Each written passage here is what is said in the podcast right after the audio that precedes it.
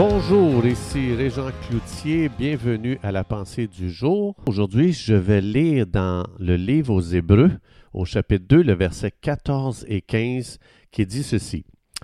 Par sa mort, Jésus a anéanti celui qui a la puissance de la mort, c'est-à-dire le diable. Et Jésus délivra tous ceux qui, par crainte de la mort, étaient toute leur vie retenus dans la servitude.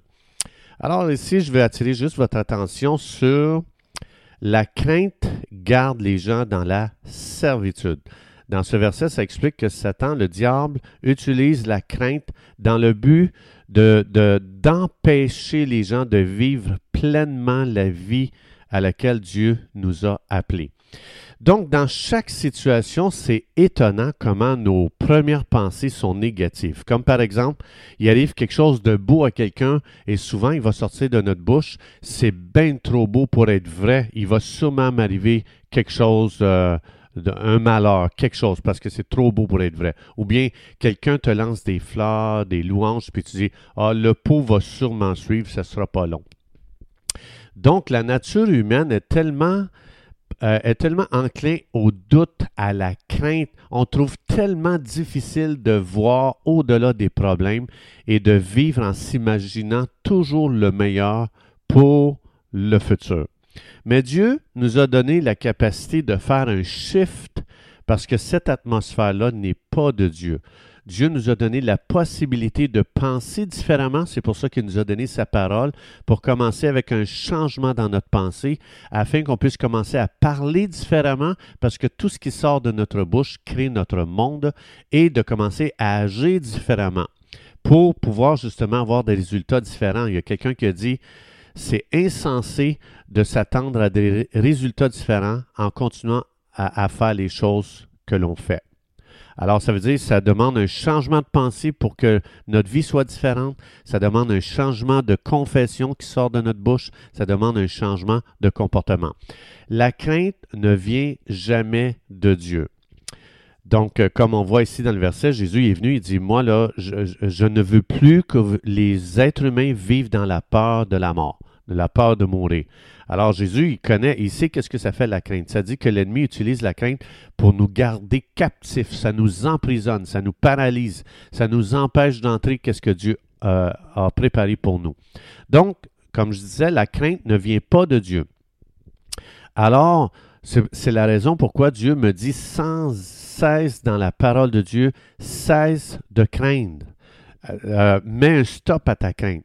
Dieu veut que j'aligne mes pensées avec les siennes.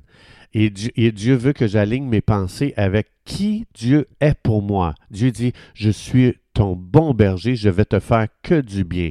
Je suis la porte pour ta vie. C'est moi qui ouvre toutes les opportunités que tu vas rencontrer aujourd'hui. Dieu dit, je suis ton bouclier, je te protège de quiconque a des mauvaises intentions envers toi.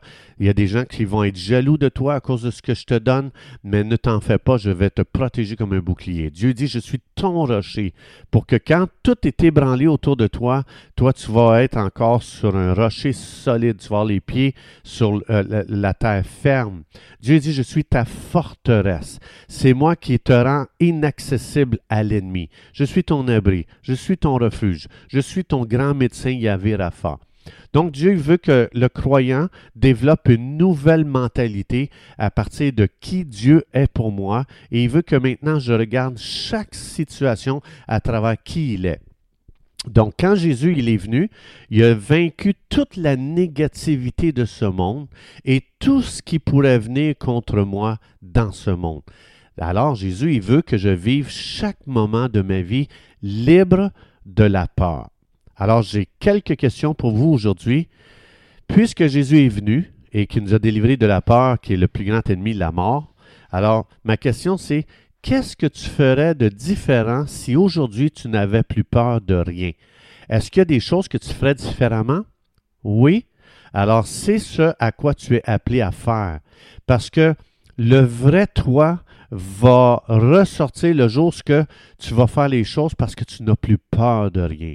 L'ennemi nous garde captifs, il restreint notre vie, il restreint nos choix, il restreint les défis qu'on relèverait parce que la peur nous empêche de relever ces défis aujourd'hui. Le vrai toi va ressortir quand tu vas dire, OK, c'est terminé, je n'ai plus peur de rien, Jésus est venu pour me libérer de la peur. Alors, je vais commencer à faire toutes choses euh, et je ne répondrai plus à la peur, je vais répondre à la, parole de Dieu, à la foi. Donc, euh, on a fait tellement de mauvais choix parce qu'on avait peur. La peur nous empêchait de faire beaucoup de choses dans notre vie. J'ai une autre question. Que ferais-tu de différent si tu savais que tu n'échoueras plus jamais? Ah ah! Combien de fois, j'ai peur ici de ne pas réussir, donc euh, je vais être humilié, qu'est-ce qu'on va dire de moi? Alors, le vrai toi va ressortir quand tu vas, tu vas avoir terminé de dire c'est fini, je ne peux plus échouer parce que Jésus a vaincu à la croix du calvaire. Qu'est-ce que tu planifierais aujourd'hui de différent si tu étais convaincu que toutes les ressources du ciel sont là pour pourvoir à tes besoins? Voilà ce que tu es appelé aujourd'hui à accomplir dans ce monde. La peur réside dans le vieil homme, mais dans Romains 6, ça dit Dieu l'a crucifié, le vieil homme. Il est mort avec Jésus à la croix. Jésus t'a refait complètement à neuf pour qu'aujourd'hui tu puisses te lever et que tu vives chaque circonstance sans la peur, mais avec une confiance en Dieu. C'est pour ça que c'est tellement important d'être à l'écoute de qui tu es vraiment et comment Dieu t'a fait. Et c'est pour ça que dans Jean chapitre 4, verset 18, ça dit L'amour parfait détruit la crainte. Donc, euh, euh, c'est pour ça que Dieu nous a donné des promesses pour que vous et moi, on cesse d'obéir à la crainte, que l'on commence à obéir à ce que Dieu dit qu'il est pour nous et euh, avec confiance avancer et marcher dans ce à quoi on est appelé aujourd'hui.